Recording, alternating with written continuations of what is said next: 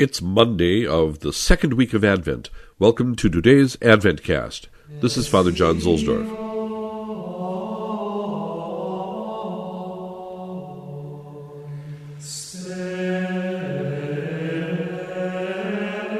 From the Divine Institutes by Lactantius.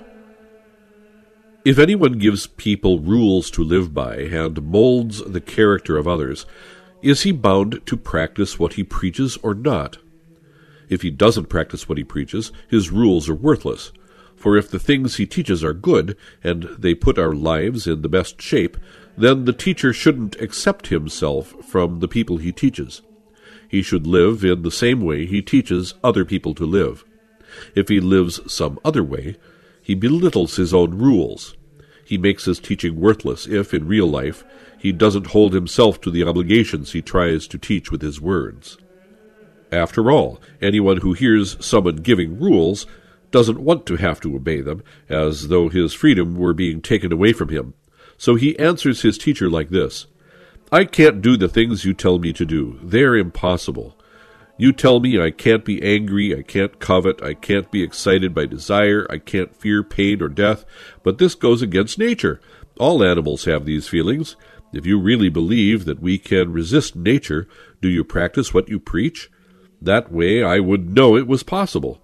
But since you don't practice what you preach, isn't it awfully arrogant to impose laws on a free man that you yourself won't obey? Learn first, then teach. Before you correct the character of others, first correct your own.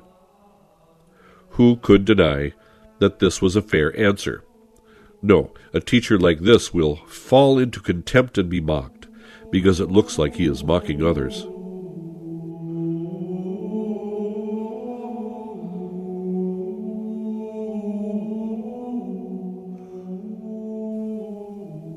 From Forty Reasons I Am a Catholic by Peter Kreeft.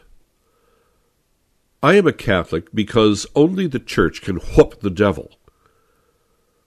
Whenever anybody gets really serious about exorcism, they go to a Catholic priest.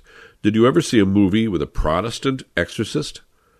The Catholic Church is an expert in the most dangerous war of all, spiritual warfare. Why? For these reasons. 1. Jesus was. He performed many exorcisms in the Gospels, and his church does his work. 2. She has the experience of 2,000 years of this work. 3. She has the supernatural power to do this work, given to her by the Holy Spirit. 4.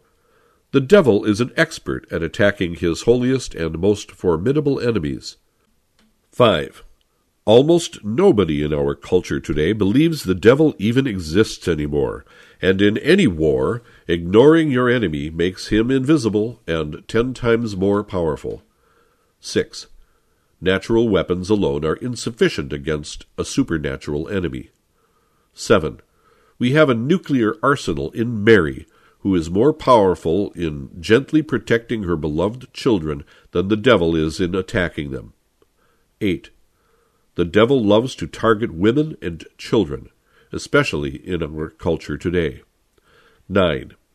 The devil really, really resents being smashingly whooped by a woman, especially a womanly woman, holy and humble, and, therefore, happy, instead of an Amazon full of anger and resentment and belligerence like himself.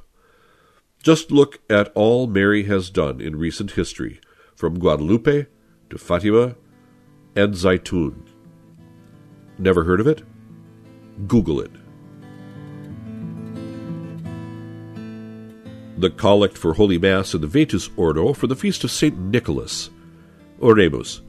Deus qui beatum Nicolaum pontificem in numeris decorasti miraculis, tribue quesamus, ut eus meritis et precibus a Gehennae incendiis liberemur.